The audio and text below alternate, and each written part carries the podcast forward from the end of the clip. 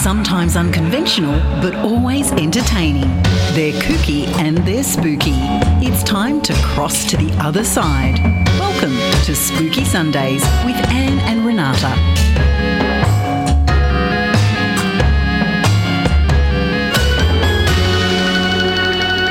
And good evening, everybody. Welcome to Spooky Sundays. All the parastalkers, paralurkers, and our grand poobahs. Thank you for joining us this evening. I am Anne Rekovich, and I'm joined by Renata Danielle over there. Hello, everyone. And did you like our new introductory music? Oh, our intro music, wasn't it good? They've been spending some money on us. Yeah, well, Well, about they. about bloody time. deserved deserved money spent. I mean, I, I actually liked the old one that we had, but that was a little bit of a shock when I heard that start off. I went, "Hang on, that's not." da-da-da-dum. Where's it gone? Anyway, we are back and we have been all spiffied up because we've now got a podcast. Yes. Well, it's the second podcast, but Yes. Spooky Sundays has now officially become a podcast. Mm. You can find us on Spotify and iTunes and all those places that you like, alongside our True Hauntings one. Yes. So, So, yeah. mm, don't complain that you're not getting enough of us now because you can listen to your heart's content. And if you have listened to some episodes or even one episode, uh, send us a message. Uh, let us know on 0490848886. That would be awesome. Uh, send a message in. Let us know how many of the episodes you have listened to. Uh, and it just means that, um, oh, well, I've gone back to listen to them. And I'm I still had laughing. time. I'm still laughing, so I forgot all about Russian Jesus, the, the Serbian Jesus. yeah. I just finished that episode. Oh, okay. Um, yeah, so Renata and I have been very busy in our own little home studio recording our freckles off, haven't we?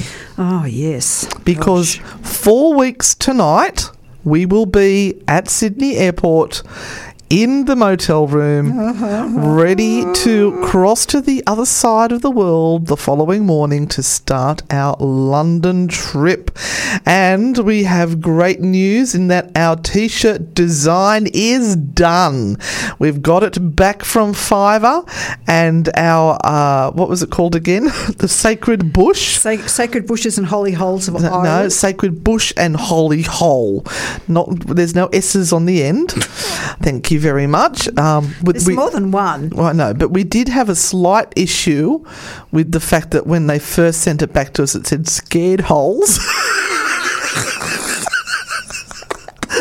Which I thought was hilarious. oh, so they've taken Sky's uh, concept drawing that she sent us. Thank you very much, Sky. And um, they have created. Um, oh, it's fabulous. It's outstanding. They've added a few bits and pieces. You will all want to have one. That's Yep. for sure. Yep. So uh, we might reveal that. When shall we reveal that? Because we've got to get it up online. We've got to get our helpful friend um, to get all this stuff up online for us, and um, we should have the t-shirts in a arriving tomorrow. Yeah, Not- we don't have a week or two. Okay, okay, soon. We, yeah, we'll, we will reveal the the t-shirt design next week. Then you're only going to have a week to order it, and it's a limited print. That's it. Once it's done, it's done. It's gone. Right. Okay. And then enough. I think Bernardi, you've also made some other t-shirts as well. yes, We've got surprises coming everywhere. they will be revealed shortly. Okay, all right, get on with your story. Okay, I have a story, and uh, I posted up a um, a poll. P O L L for everyone to get into on uh, Newcastle Live Radio, and I asked the question: Would you buy a house that had a cemetery in the backyard? And we had just over thirty people reply. Thank you very much for the thirty people that took time out of their busy days to reply, and we had twenty-eight people say yes. Three people say no, and three people say hell no. And you didn't have a hell yeah? Because I would have been on the hell yeah. No, no, no, we didn't. So here we go with this story. You may be buying more here than you originally thought. Some buyers might expect maybe a human spirit to be wandering around their property and land if they buy a historic chapel or church. But how many would you expect? Uh, a, how many of you would expect a potential ghost to be a dog? Oh, I'd take a puppy dog. Mm, so, according to local folklore, this dilapidated 17th century chapel, and you'll you'd see a picture of it. You'll see a picture of it on uh, Newcastle Live Radio uh, community page. A couple of um, posts back, I posted this actually on Thursday. Oh, gee, some people are organised. And uh, in so this is in a place called Cwmbran. I had to look up how to pronounce it. I think it's in Wales. Uh, and it's going up to auction, and it is said to be haunted by a bloodthirsty black hound. No Scooby snack rewards for this naughty dog, that legend says, has been scaring people for centuries. According to legend, the former chapel and adjacent fully occupied graveyard is haunted by the black hound of the underworld Ooh, isn't that Cerberus? which haunts the souls of men. According to local folklore, a former minister of the chapel, once surrounded by scrubby woodland and fields, that's the chapel, not the former minister. Great name. late, late uh, one night heard the blood curdling baying of a hound. It was not long after that the man of the cloth was said to have witnessed what he described as a great black hound following his trail. The minister, realizing that he was on the menu, struck the hound between the eyes with his Bible. Oh, that's a bit wicked. Poor puppy. no. I'd bite him. The mythical creature is said to have burst into flames and disappeared, leaving the minister's soul intact, but his beard singed. I think he's gone. He's gone into the um, the church wine, the sacramental wine. One swig too many. Uh, I'm so- communing with the Holy Spirit. If the stories across the world are to be believed, this Welsh minister who had a lucky escape from the beast that stalked him is not the only person to have had a ghostly hound encounter.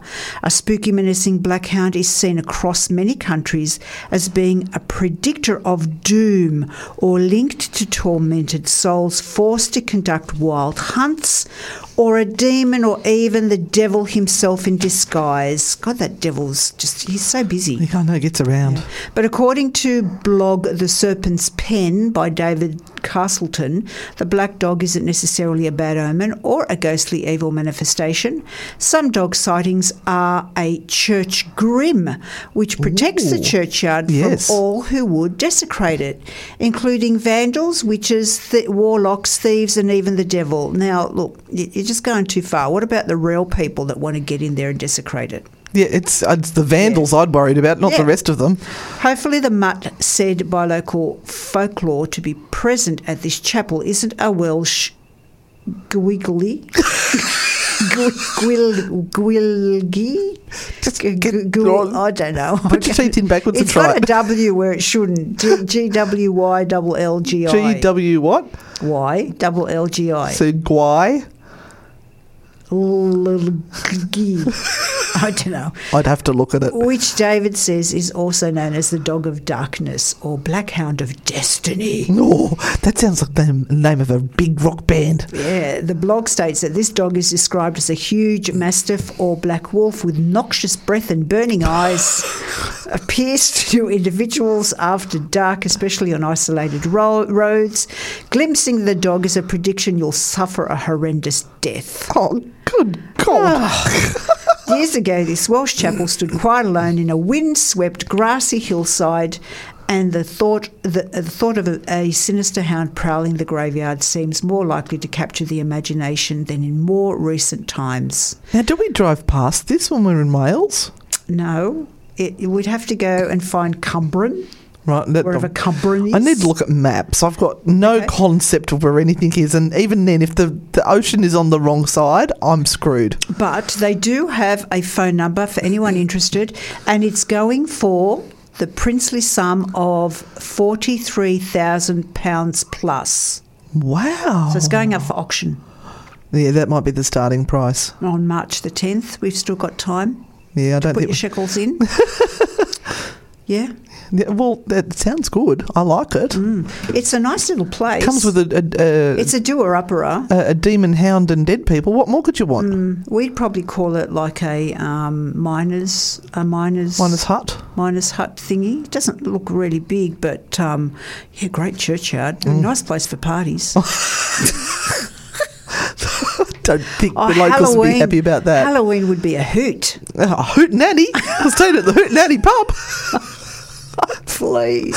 Just. I've got to have a picture of that before I even I say um, anything. I, we've just been looking for accommodation in London, and uh, we still need to find three nights accommodation in London at the very end of our trip. And of course, we're on a very tight budget. Very tight. So I found this place that we could stay for three nights, which was two hundred and fifty bucks, and it's called the Hoot Nanny.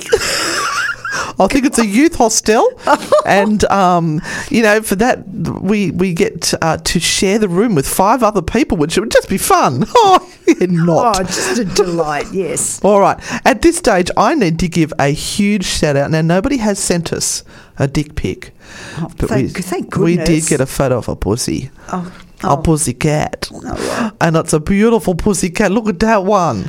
oh, he's pretty. So a big shout out to MJ. Thank you for watching. I even got a photo of us on the, the TV at the same time. Oh, because her push, pussycat watches us. While they're watching their mom mums or their dad dads, looks like they are. uh, but yeah, they're watching us on the big screen because we are just streaming live to our Facebook page. You're listening to the Spooky Sundays podcast with Anne and Renata. As it's now only four weeks till we go, we've actually only got another two live in studio Spooky Sundays before we start the pre records. Doesn't that make you go, wow, this is not far off now? It's getting real. So, what we've done for you is while we're away, we are summarising our trip and telling you about all the haunted locations that we are staying at. We've still got news of the week, and uh, we tell you a little bit about the history and the ghost stories so that you know what situations you're going to find us in during the week. And you'll be able to watch us live on YouTube on Anne and Renata Ghost Hunters. Make sure you head over there and you subscribe to that. We are so close to hitting 4,000. Please, people, we just need a few more people to go over there. Anyway. Was that a coffee I just had? No, you had a peppermint tea. I had a peppermint tea. It was a good one. Ah. Let me tell you, I have come up with a nice, juicy story for you, a weird one, and I've decided that it doesn't always need to be about ghosts or paranormal. no, just weird. Because the human mind is far stranger than ghosts, uh, I reckon. Mm-hmm, mm-hmm. So I have found this lovely one in, of course, one of our great resources, the Fortean Times. And it's called In Bits in Berlin. oh, oh, those those weird Germans. Oh, well, let's Oh, not pick on the weird Germans because there is the same, a similar story about one in Russia and one in Poland. Your bloody relatives. Those weird Slavic people.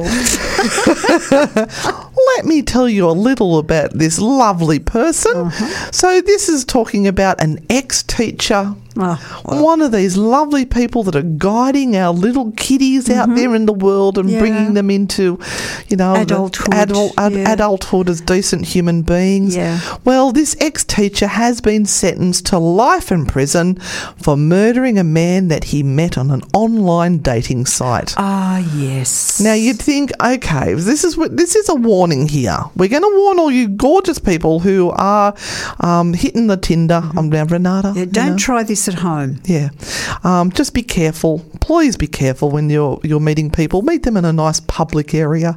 Anyway, his name is Stefan, and isn't he a lovely looking fella there, Renata? Oh, look, you'd never pick him as a, a cannibal There if you look no, past him there's the no street. weird, no weird eyes there at all.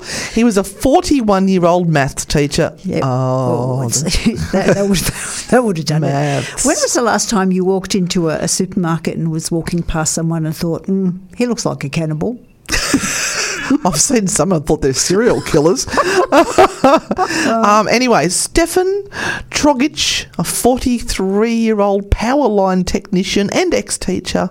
Oh, hang on. He's accused of killing Stefan Trogic. Tro- Trogic. Get it right. Can't get my story right, and I've got it right in front of me. So he's accused of killing this 43 year old power line tech. tech, tech tech- technician he met on a dating site. Shortly after meeting the man, he chopped him up. Chopped him up and then ate him. There you are. Apparently, uh, the reason why he did it was for sexual gratification. Oh, Well, there's something don't go into details. something please. for everyone, isn't there? Just don't. Um, before distributing, the- uh, so he, he whatever it was, he ate bits and then he distributed the rest of the parts around the rest of Berlin. Oh, So he, he took him on a sightseeing tour and left him everywhere so he could experience the Like- whole of Berlin. did wa- was that so that other people could taste him, or he just left bits of him everywhere so they couldn't find him? I think though he was just um, burying him in. uh, Oh, just- I see. Yeah, trying to get rid of the body. Maybe he was giving some friends, you know, a taste. You know, made a nice pie and thought, look, I'm sharing. You can find just about anything on the web. After weeks of searching for the missing man, a dog walker found a femur, fetch, Fido, fetch, uh, in a forest to the north of the city, with more bones being found by the police two weeks later in Pankow Park near Stefan R's flat. Police said that one bone was totally devoid of flesh, hmm. and there were other indications, which made, makes us strongly suspect that Stefan T was the victim of a cannibal. There must have been teeth marks on the bone, hmm. human teeth marks. You know when you get that baby lamb and you've just got to chew and No, suck the st- marrow out. stop. Oh, she's to. Stop she it. did me. Stop it. Oh, God. Do not talk about eating baby animals. Mm. No, it's not The allowed. discovery of the park bones led them to tracking him down with a sniffer dog and arresting him.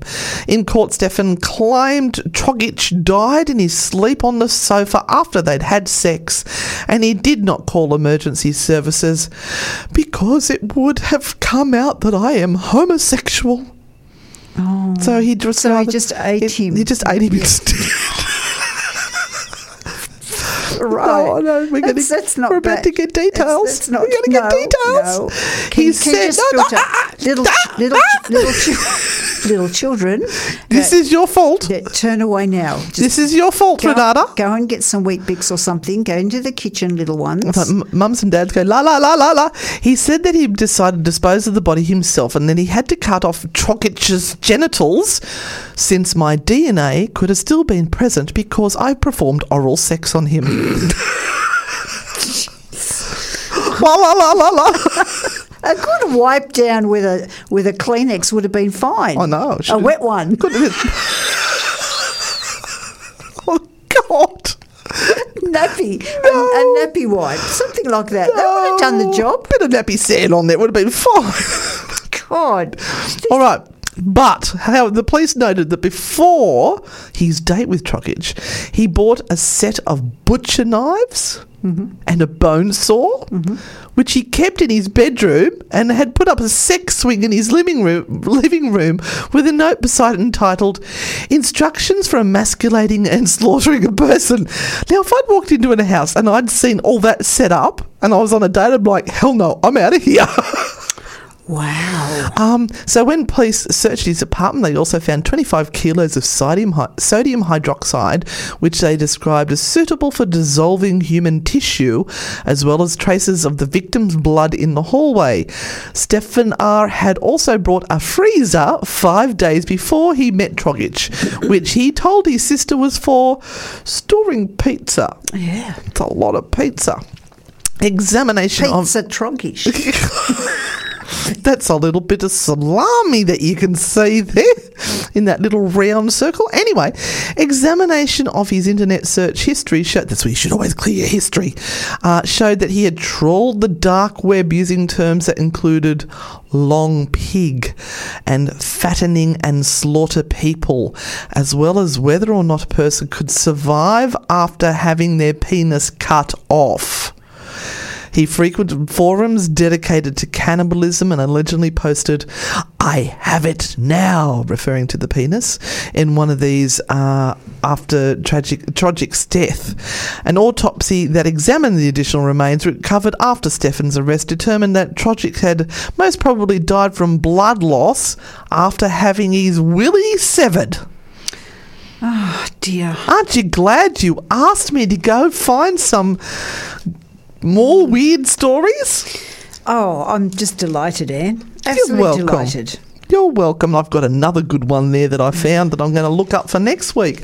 Um, and it does have the uh, heading Sex Demon. So let's all look forward to that one. Oh no. so, Okay. what, what, what do you reckon? Is he possessed or do you think that might be a mental health fear? no! No, it's just yeah. He's he's got issues. Poor thing. Really issues. There's there's no there's no possession involved in that one. No. Even a demon would go, nah, not going there. No. And uh, uh, Robert is online. And Robert, I just want you to know that I have dedicated uh, part of uh, Ghostwriter to you tonight. You will uh, hear your name pop up, and I was thinking of you as we were writing. Uh, so we- he's got the comment there. You've got to be talking about eating man flesh while I'm eating beef ribs. Oh, for Pete's sake. You're welcome. uh, and Sky also says that she has listened to all of our podcasts. She's Oh, out there. Thank Uh, you, Sky. MJ said, thanks for the shout out. They appreciate it. You are welcome. And uh, hello, Dazza. Thanks for sending us a photo. You're looking fabulous, mate. Even if you are sideways. And hello, Catherine. How are you? She's got a question for us for our um, speaky chat after the next song. So, guys, it is time to send through your paranormal questions. And it's time for Spooky Chat with Anne and Renata and all of our listeners. Ah, do we have any questions from the great beyond, Renata? Um, I've got one for you actually. Uh, while we're we're going to look up the phone, um, uh, if somebody came up to you in the middle of the street, oh no, she's. Hello, Dick. I've got a dick pic. We've got a dick pic. Dick Smith. Oh dear. Who was that? Oh, Dazza. That was Dazza, was it? Good. uh, Thank you, Dazza. That, that woke us up. Anyway, if you had somebody, um, say one of um, the, the lovely people on Facebook land who we know of but we don't know, um, we sort of we know them through the Facebook um, world, and they said to you, "I've had a vision that there is going to be a problem with your aircraft and it's going to crash." Um, you should not travel on that day. Oh God. Would you still get on the plane? Oh, don't even start me. Just don't. Would you? It's a horrible thing. Well, uh, it's happened go to and- me. I'd have to go and smudge myself all over just to get that out of my hair. Like, like you don't really know whether this person has ability or not. Some Mm-hmm. the other people say, "Oh, they've had some." So it has happened to you. It has happened to me. Oh, did you get on the plane? It wasn't about a plane. It was not me that had to get on the plane. It was my son. Oh. and um, he had been given a um, I think it was a flying lesson or a, no skydiving. It was a skydiving gift, and by God, if anyone ever gives me one of those for a gift, I will shove it up your clacker. I'm telling you now, I do not jump out of planes. Um, he was given this skydiving gift, and uh, one of his friends that he'd met in America said, Alex, I don't know if you're thinking about getting on a plane or something, but I'm getting a, a vision of you jumping out of a plane and the parachute doesn't open and you die. Oh my goodness. And that was the week before he was going to do it. So th- we had this whole trauma of. And he was like, "Yeah, I'm not, I'm just ignoring that. I'm going to keep following my life. I'm going to do what I'm going to do. I'm not going to mm-hmm. listen to that." Mm-hmm.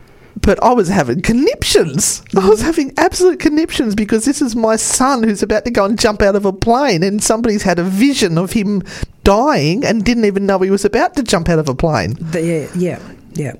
If he had known that he was going skydiving, uh, that's kind of a different story. But if he didn't know at all, Yeah. that's weird. So, would you have jumped out of the plane? I wouldn't have jumped out of the plane to begin with. No. because I don't do that sort of stuff.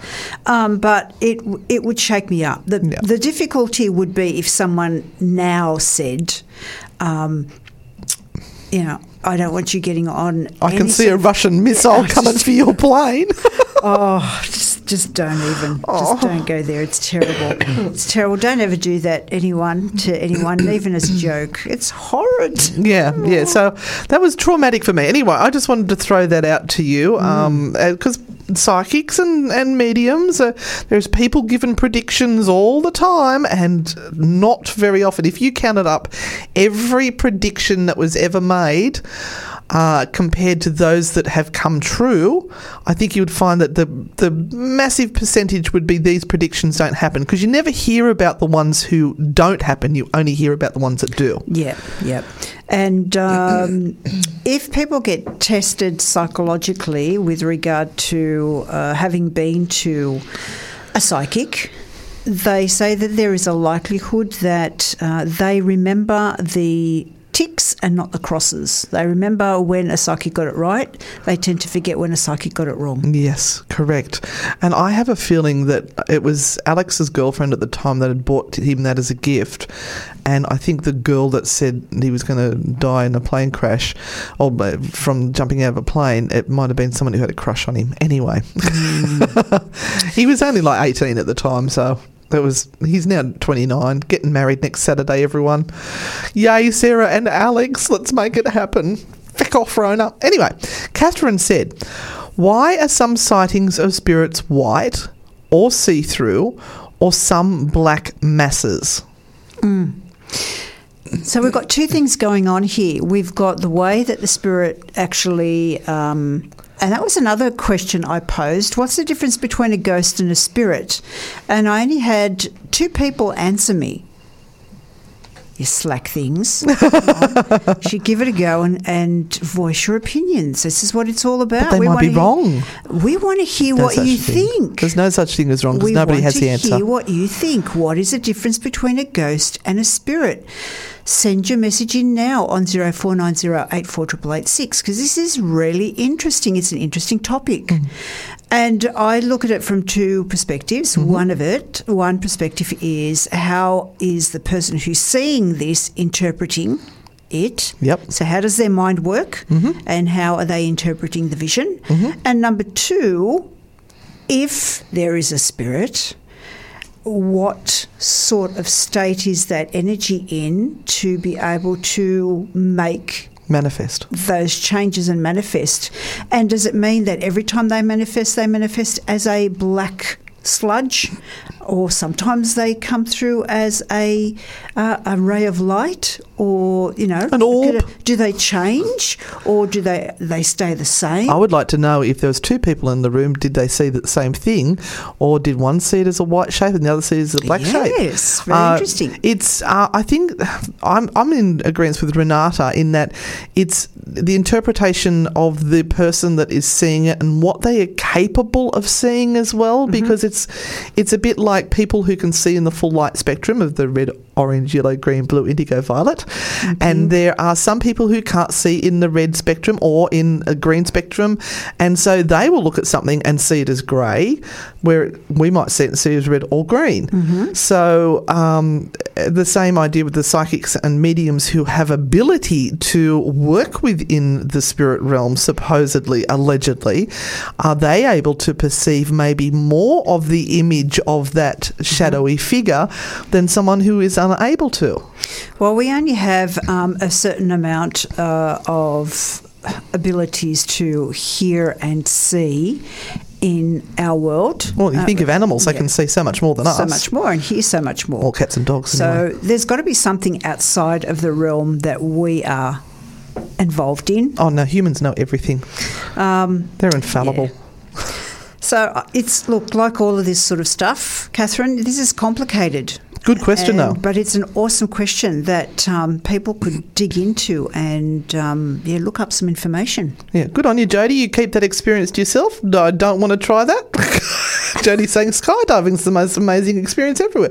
Um, we did get sent a video Yeah, no. of a lady skydiving, and I'm just going to go for those who have seen that video. I, I, I do not want to be in abject terror for half an hour um, in my life. Thank you very much. and good on you. We've got Portable Tree, which has given it a crack. Ghost is when someone doesn't turn up on a date. Yes. Spirit is what you do to make amends. that is fabulous. That is gold. Portable tree, you are awesome. Uh, and we've got Brent. Hi, Brent from Night Stalker Paranormal. Oh. The question is how do you get permission to investigate on other people's property? Is basically what it comes down to. Mm-hmm. Now, Renata has been doing this way longer than I have, and I was very blessed in that uh, both locations I worked with um, with Oz Paratech were virtually. Um, handed to me, or um, it was suggested that we run tours there and then we uh, put in the submissions. So uh, I didn't have to go through that icky, horrible stage where you approach someone and say, I'd really like to come and investigate your location. May I have permission? So I'm going to hand that over to Renata. Oh, thank you so much. You're for that. welcome. I'll just throw in my two bob when you're ready. We aren't England and we aren't America. And in England and America, their approach to having people come in onto a private property is slightly different to what you would expect um, if you did the same thing in Australia. There is a lot of resistance here, and for good reason.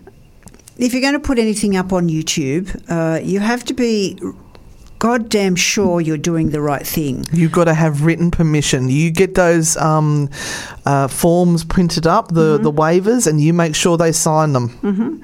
Uh, I, I think the, the first thing is um, just the, the go ahead, which is the hardest thing. And you would probably find that um, if you had 10 people, probably in most cases, nine and a half would say, no, you're not doing it.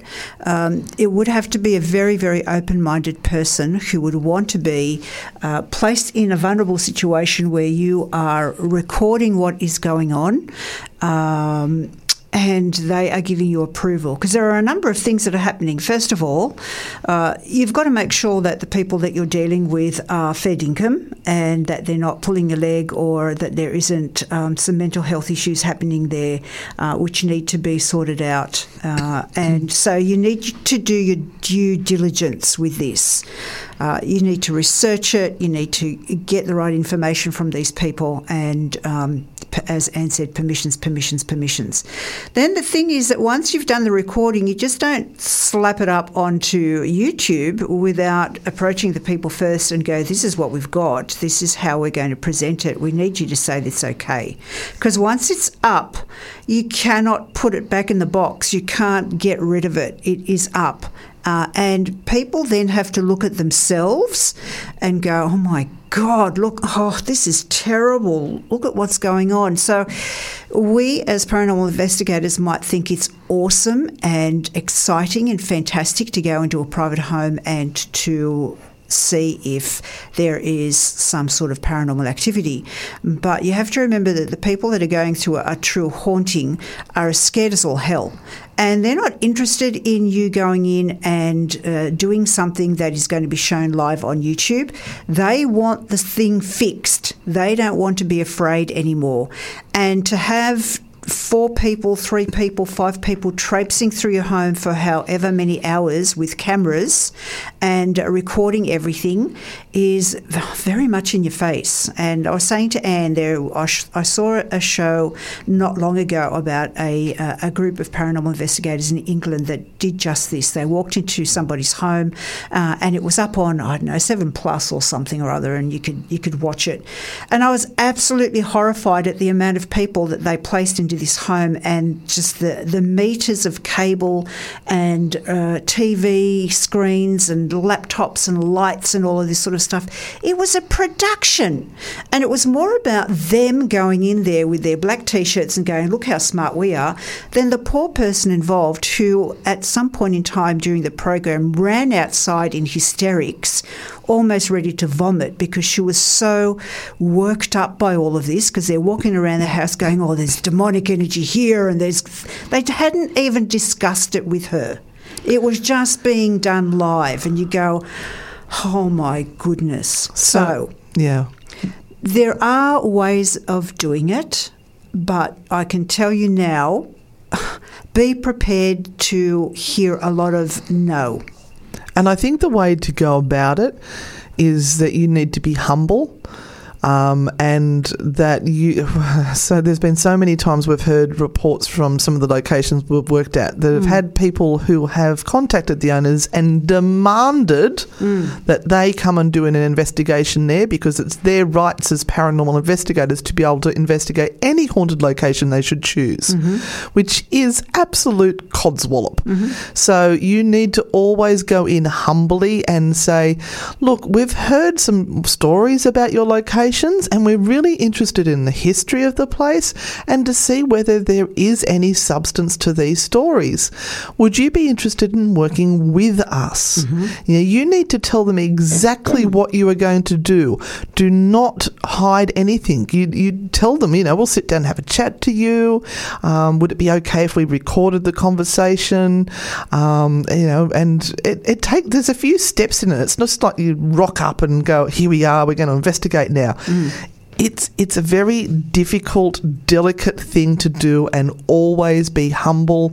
Ask, but know that they're probably going to say no because a lot of places don't want it to be known in the outside world that their location is haunted. Now, just before we go to a song, in saying that, we did um, one of these live uh, investigations with Isaac Butterfield. We did. Just a few months ago. So if you want to have a look at how that went, and I hope it's been put Probably together, next month it'll come out. put together properly. I'm sure it will be. It will be up on Isaac's channel, and uh, it'll be in his uh, The Devil's Advocate um, series. But thank you for the question. It's a dicey one. That was a really good question, and it's, Brent. an, it's awesome that you've thought about asking. Oh, and you need insurance.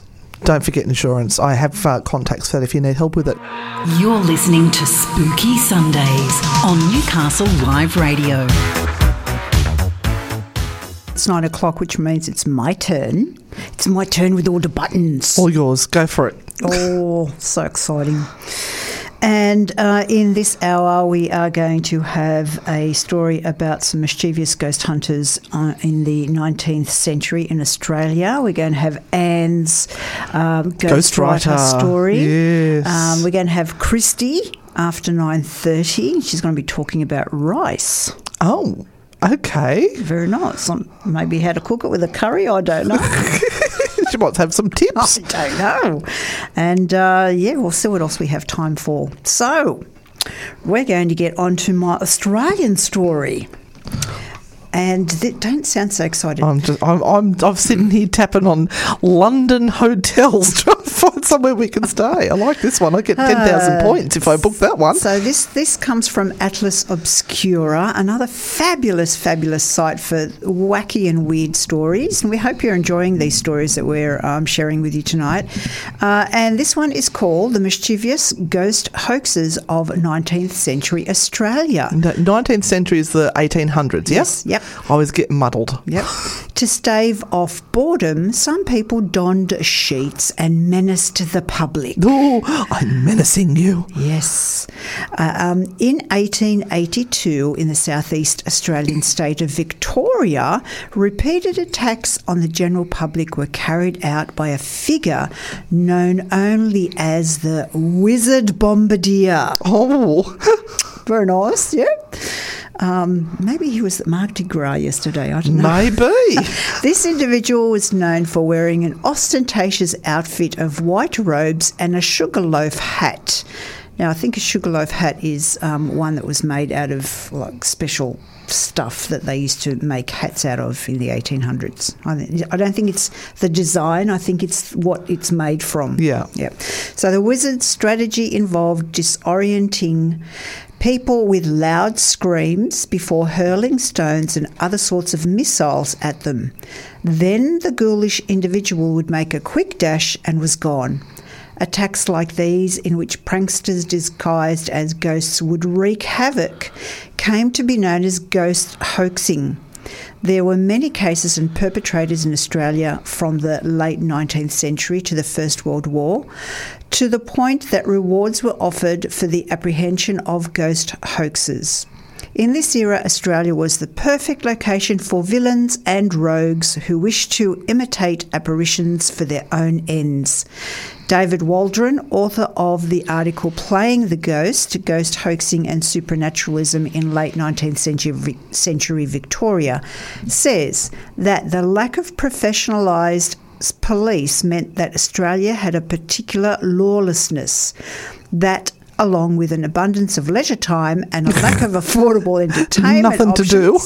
created an environment ideal for ghost hoaxers who often use their own theatrics to entertain themselves. Now, there's a little story here that I want to uh, share with you. This is called Thrashing a Ghost. Oh, okay. Let me strap myself in for this one. Considerable alarm was experienced by timid residents of Cannington near Perth at the frequent appearance of what was called a ghost. a number of residents waylaid the apparition, who surrendered on being bailed up by a revolver. Ooh. The custom. You wouldn't the, think a ghost would be worried about a revolver. the costume consisted of a sheet with eyelet holes and decorated with red paint and other elaboration. Oh, they'd gone all out. No expense was spared there. The residents decided not to hand him over to the police, but to administer a sound thrashing with a paling. Oh! it sounded like the Scooby Doo gang there, but without the thrashing. So this was accordingly done, and the ghost set at liberty. And there's a little picture um, associated with it. They took a photo. With them- I'm sorry. I've just I've got a bit of indigestion. I'm just taking Mylanta. That's what all the crackling is. Oh. I've just got a look.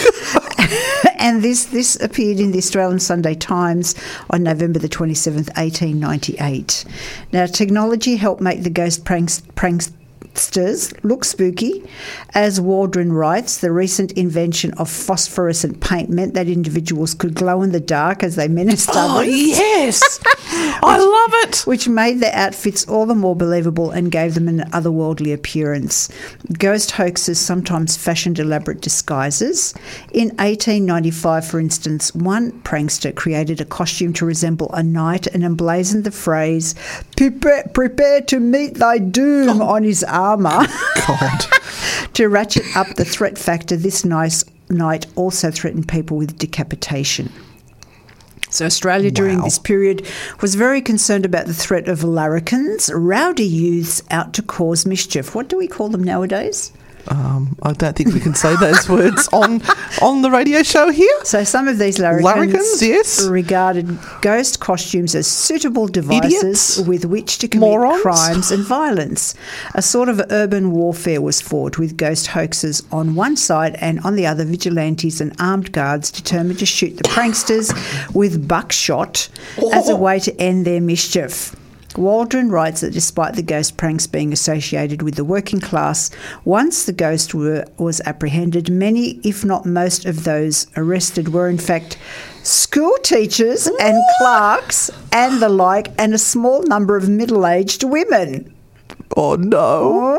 That's because we'd get a kick out of doing that. I could see you and I doing that. Well, actually, we did at one stage. Remember, we were, we bought all those tablecloths and we were going to Yes. dress them up, and we were going to do a whole series on TikTok of these ghosts appearing might, everywhere. Might still take a light one over to England with us and do some magnificent shots at some really spooky places. with a tablecloth over our head. Yes, absolutely. Sure, why not? Um, our one unexpected ghost hoax, hoax that would be awesome uh, was Herbert Patrick McLennan, who in 1904 equipped himself with a glowing outfit that included a top hat, frock coat, and boots.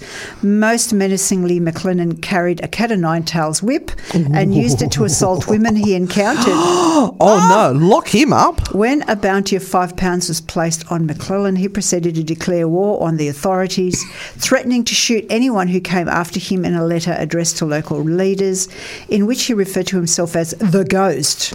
When McClellan was arrested, however, he turned out to be a powerful, influential clerk and public speaker. Oh, McClellan was sent to jail, but he soon he was soon back out again.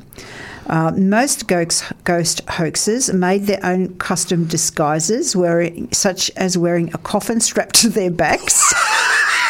yeah, no, I couldn't be bothered. I could not be bothered. Oh, so as to give the appearance of having risen from the dead, as in one case in 1895. Well, bless him. A female ghost hoaxer even incorporated music by playing a guitar while she skulked around near a hotel, according to reports in I could get my ukulele out. We could take that to London, and I can go tiptoe through the tulips. One theme common to ghost hoaxes was the use of pre existing superstitions and locations that were regarded as haunted or associated with death, such as cemeteries. Some hoaxes even painted a skull and crossbones in a particular location to create a sense of fear before they arrived to wreak havoc. Isn't that an amazing story? There's more here. There's a whole stack, but it, it'll take me another five minutes to read it. That, uh, that was absolute sheer gold. Yeah. I'm loving that. Yeah, and look, the ghost hoaxes thing ended um, when World War One arrived. I suppose that and, um, yeah, took on a far more serious Yes. note, and people weren't as bored. yeah, there were far bigger issues, as they said, uh, and sixty thousand Australian soldiers died. And um, so, yeah, they, they kind of stopped doing that at that point. Well, thanks for bringing the story down at the end. Oh, sorry. We've got a message here from Portable Tree who said we have to stay at Earl's Court, aka Kanga Court, where all the Aussies stay. I think we might avoid that. Oh dear. and Robert has gone, na na na na na na na na na na na na na na na Catman. Oh no. oh. We are about to jump into the ghostwriter I, segment. I just need to adjust my microphone so I'm fully ready for this whole experience. Okay. Sit So- down, everyone. I hope you've got some wine. because you're going to be whining by the end of it. Uh, so, well, just so people understand how the ghostwriter works, what I what I do is I take some information and I write up a plot and I pop it into the ghostwriter and I say, Ghostwriter, tell me a story. And I press the button and it spits out a story. Now, quite often, it just goes off on tangents as um, AI generally does. It's it's weird, uh, but today Ghostwriter didn't really want to play. I was having all sorts of issues, and I had to keep putting my own writing into it to keep it going. I kept pressing, you know, give me a story. Oh, and says, and that ended the story. I went, no, it didn't end the story. Let's put a bit more information in. Anyway, what I entered into it was Anne and Renata, who were best friends and paranormal investigators. Uh, and then there was a, a problem at the Sydney Opera House we're going to, Uh-huh. where um, they think that they may have a spirit wraith problem uh, because two of their prima donna, um, prima ballerinas, um, Sheila and Kathy, uh, you know, had been murdered, and uh, also Robert, the bass baritone um, from the opera company, uh, and so that was that's what I put into it, and that we Renata was great psychic medium, and I was great on the paranormal technology, and um, I thought, all right, enter, let's go, and this is how it started off. Okay. Renata and Anne were walking backstage at the Sydney Opera House discussing the new spirit that had been causing havoc. I just don't understand how a spirit could be killing people. It doesn't make any sense. I know, it's strange, said Anne, but we're going to solve this mystery before opening night. They walked into the dressing room where Sheila and Kathy were getting ready for their performance.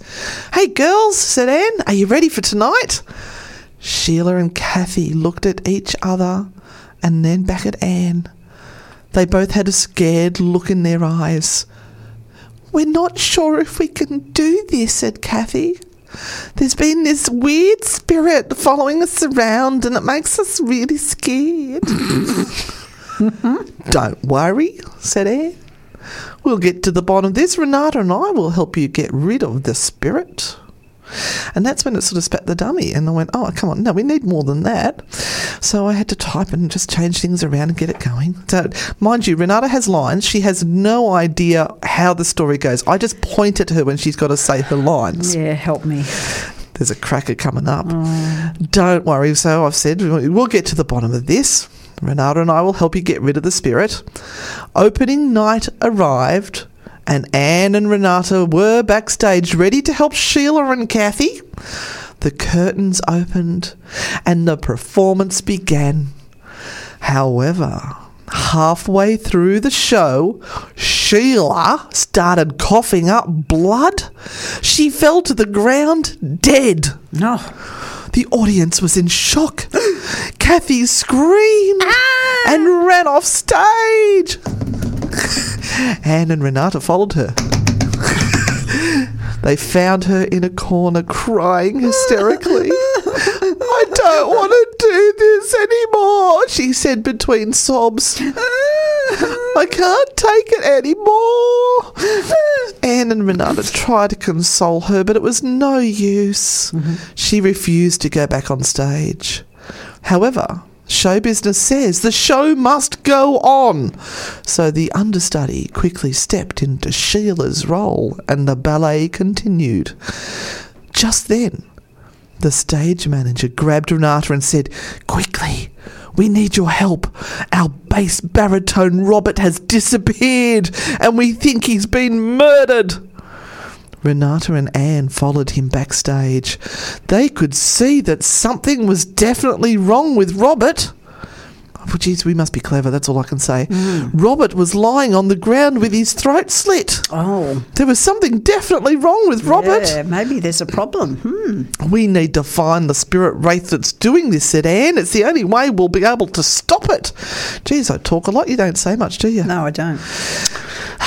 They started searching through the opera house, but they couldn't find a trace of the spirit. Finally, they headed up to the roof. There, they found the spirit wraith, hovering, hovering over a mesmerized Kathy. They called out to it, but it just laughed and disappeared into the night. It was clear that someone had brought a curse to the show and the opera house, but who was it? Was it Sheila, Kathy, Robert, or someone else entirely? Only time would tell. Right now, however, Anne and Renata's main objective was to rescue Kathy from the clutches of the spirit wraith. The stage manager had mentioned there were some secret tunnels under the opera house, so the ladies headed down into the depths to search for the terrifying beast. The walls were old convict tunnels, hand carved by those poor souls in servitude. Anne and Renata hurried along with their flashlights in hand, searching everywhere for a trace of the missing ballerina Kathy. They suddenly heard a loud, ominous screech ahead of them. That wasn't terribly Sorry. ominous. That, that was a little bit pathetic. Sorry. I'll try better. Yeah, off you go. No. They stopped dead in their tracks in fear and dread. As around the next corner the wraith appeared, lunging towards them with Kathy clasped in its evil grasp. Kathy made eye contact with Anne and screamed, I'm sorry, make it stop, make it stop, it wants to mate with me. It was at this moment that Renata had a spirit jump into her body and take control of the situation. Renata lunged forward, possessed by warrior nun spirit, shouting an incantation to banish the wraith back to the underworld. Dominus Functus Alpha Spiritus Rectus Anus.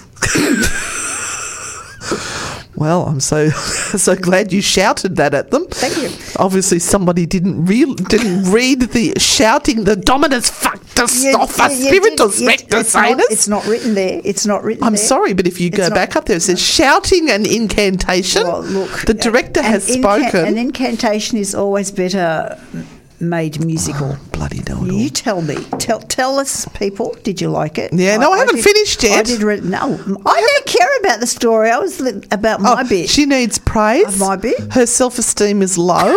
Please send her a text message to 0490848886 so I can finish my freaking story. yeah, go ahead. So she's just finished doing her Dominus Factus Offa Spiritus Rectus Sanus, and the audience erupted into applause, startling Anne and Renata. Yay! Why was there an audience there? I don't know. Blinking furiously in the sudden harsh light they saw before them an audience in front of the stage, and they were on their feet and shouting their praise. Anne and Renata looked around them, dazed, suddenly realised they were in the middle of the stage on the opera house and both had been in a trance, possessed, and unwittingly performing in the ballet opera Sacred Bush and Holy Well without even knowing it. Oh my goodness. Something had c- taken control of their mind and body and used them. Oh. Sheepishly, they looked around, seeing the fake blood on Robert as he took his bow, Sheila winking at them with the bloodstains down her tutu. Kathy ran forward and presented the ladies say, with flowers, saying, I don't know if we could have done this without you both. Thank you. Renata, Anne looked at Renata and said, That's the last time I used your headache tablets. What the hell was in them? Renata replied, I don't know. I thought you gave them to me. In the shadows behind the curtain, an ominous laugh erupted, and the wraith rubbed its hands together in glee. It had won this round. The end. The end. What do we reckon? Oh. That was just astounding. Astounding. I know. We but we didn't realise that we were part of a performance. No. And you singing that was even more appropriate than you realised. there you go. You There must you have been sidekick. I know. Welcome back, and it's that time of the evening where we have our delightful Christy from Spells and Spirits coming in to give us a spiritual upload or download or sideway load or whatever, What- whatever's appropriate. load. Just a load, and give us She's going to dump on us. give us some great spiritual uplifting information. Hello, Miss Christy. Hello, how are we? Oh, we're super. yeah, fabulous. Oh, we're super. Fabulous. Fabulous. I'm still enjoying 90 days in Facebook jail. Um, Oh, boy. no. yeah, For something you did years ago. yep. That's stupid. No sense of humour, that place. Absolutely not. But tonight, I'm going to talk about rice. And um, just when I phoned in, just I didn't even think about it. And I said to Renata, I'm talking about rice of riso. Rice That's, Ariso. that's a blast from the past. I know. There, Yeah. there will be many people here who aren't even old enough to remember rice I remember I was jealous of people that had riso riso because we never had stuff like that. I had to have homemade food. Oh, Rice-a-Riso. Oh, that's a Friday night sensation, isn't it? oh, can you still buy apart it? Is it? that- Is it still? I don't it- know. Uh, no, I don't think so. I think it turned into a brand called Vesta or something like that. and It was like Vesta rice or something, but it was still that hard, crunchy orange. Oh, yuck. No one loved. With the dehydrated carrots, which never puffed back up again. So tasty. Oh, nice. But as you know, I love using things that we've got in our cupboards and things like that for magic. So, you know, I would say even keto people would have rice in their cupboards. Uh, with that, but you know, rice has been used through, I guess, many different cultures and things like that. Obviously, predominantly um, Asian, Indian um, cultures have been, you know, that's their main their main food. I guess is mm-hmm. rice. Mm-hmm. That's their staple, um, like we eat bread. Yeah. Yeah, mm-hmm. um, with that, but you know, in Asia, that the rice spirit itself is honoured as a mother type entity. So I guess that real life giving, nourishing sort of spirit attached to it. Um, but rice in spells is used for blessings, money, prosperity, fertility, protection, wealth, security, to find treasure, Oh, and also hello. for rain. So anyone who's doing a rice rain spell, just quit it. We don't need it.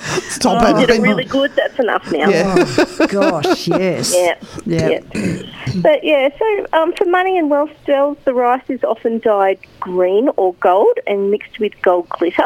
Oh, nice. So that would be amazing in a little spell jar. Uh-huh. And then if you're using rice for fertility, dyeing it red. Oh.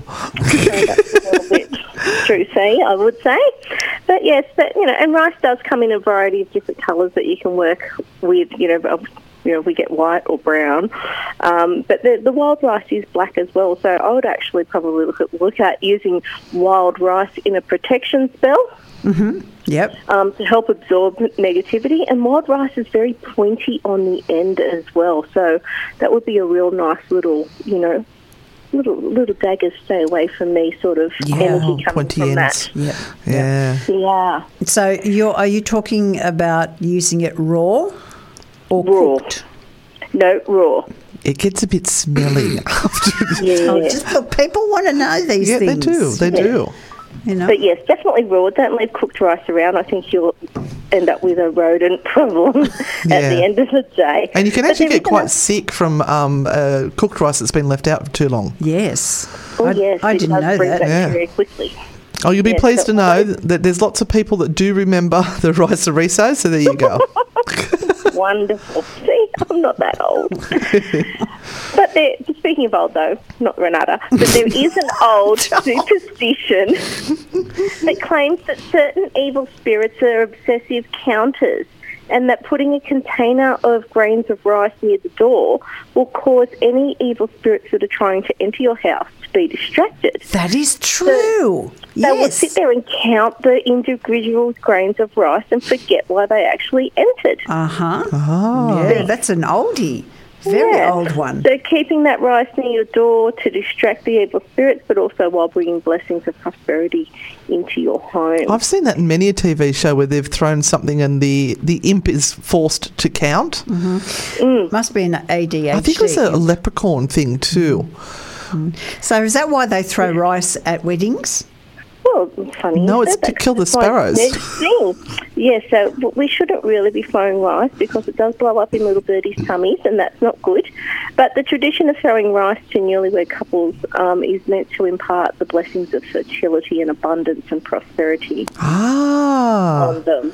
Well, Alex and Sarah get married on Saturday. I'm going to go and buy a t- 20 kilo bag. Just throw, look, Just throw a box Yes. of rice and research. Throw the whole bag at them because it'll save you cleaning up. yeah, this is true. And Alex does like a bag of rice because he, he's a bit of a tight ass when it comes to money. So he'll he'll use that to feed him and Sarah for a year. We'll get the black and gold brand. nice and lucky. But there is a little spell that we can do that's really nice and simple. Yes. Um, so simply just get a teacup, your bag of rice, and a handful of coins, and just put some rice in the bottom of the teacup, a little mm-hmm. bit. Put a mm-hmm. layer of coins. Put another layer of rice, a layer of coins, a little lasagna, coins and rice lasagna. I like raw, raw rice, raw rice, mm-hmm. and fill it to the top. And then you can either place it by your front door or on your altar. Um, if you have a business, you can also um, place it in your place of business, or if you've got a home business where you know you, you would sit to do your business to help increase profits. And Nice. it really is as simple as that. We, Wow. we need to do this urgently. The Yeah. the England trip is looming and it's scary.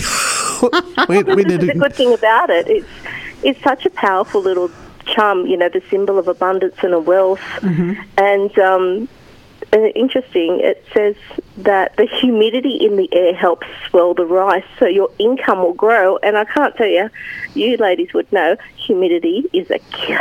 Oh, it's oh, awful at the It's moment. Awful. absolutely. So Absolutely our rice awful. should just be swelling. Sure, there's many other things that are swelling as well. Oh, yes. So hang on now. I know some people will be worried. Do you finish with a layer of rice or a layer of coins? That is a good question. I believe it is a layer of rice. I would go with the layer of rice too. So if there's any sticky beaks that are coming around, they think, oh, why have they got a cup of rice at the front door rather than, oh, coins, I'm going to take that. Yeah, absolutely. And obviously, you can boost it from time to time by burning a green or a gold candle next to it. Um, but you can actually um, keep that rice for, for a year. Oh, nice. And then you can cook it afterwards and eat it. Mmm. Mix it in with the rice riso, you wouldn't know the difference. Oh, if anybody finds Rice-a-Riso somewhere, can you just send us a packet? It No, be- no. Yes. Let me give you Renata's address, please.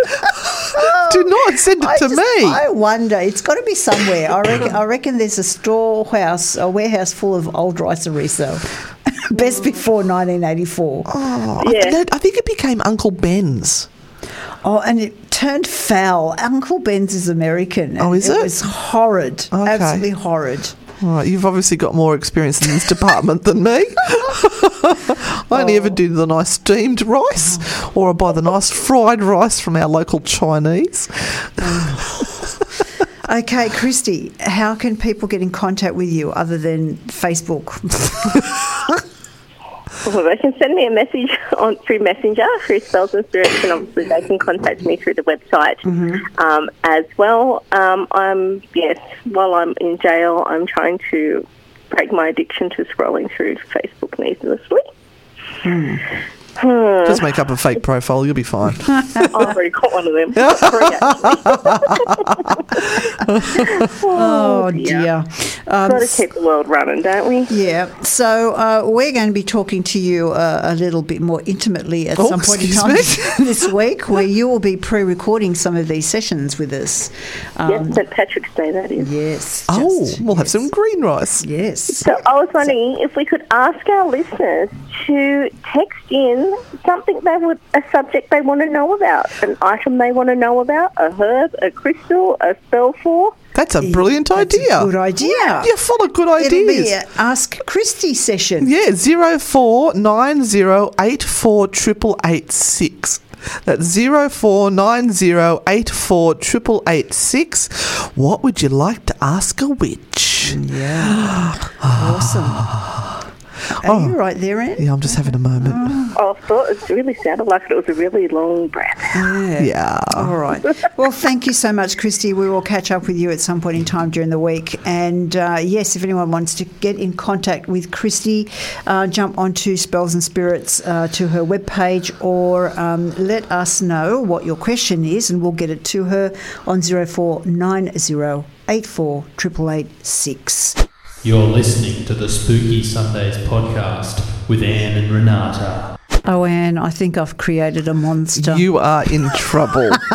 there are people who are very upset because they've they've said, "Do you know how many times that that repeats free falling in the song?" And now everyone, all they can hear is free balling, free you balling.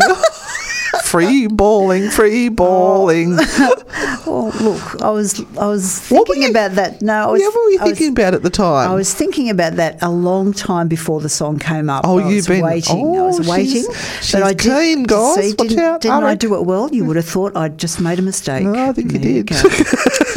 there you go. That, that's how good. That's how prepared we are. in you are here. such a professional. I know. I know. I know. I need a t-shirt with that on it. I am a professional.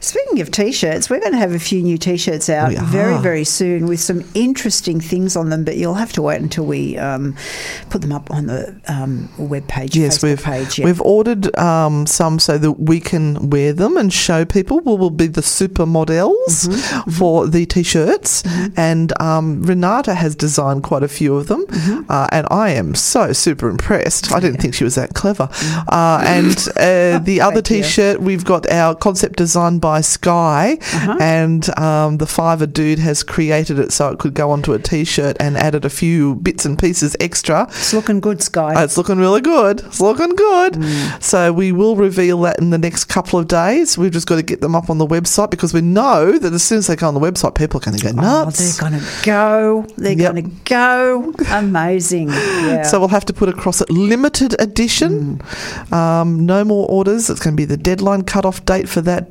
um, Sacred Wells and Holy Hole t-shirt. t-shirt.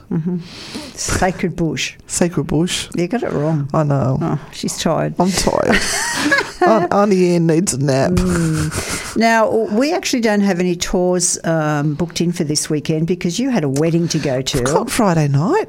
Oh, yes, we have Maitland Jail. It's booked out. Yep. Um, I may be able to put something in on Saturday. I'm going to find out tomorrow if I can, and Yeah. then I'll let I'll let everyone know if the tickets are, are available for that. But um, yeah, we'll shall see.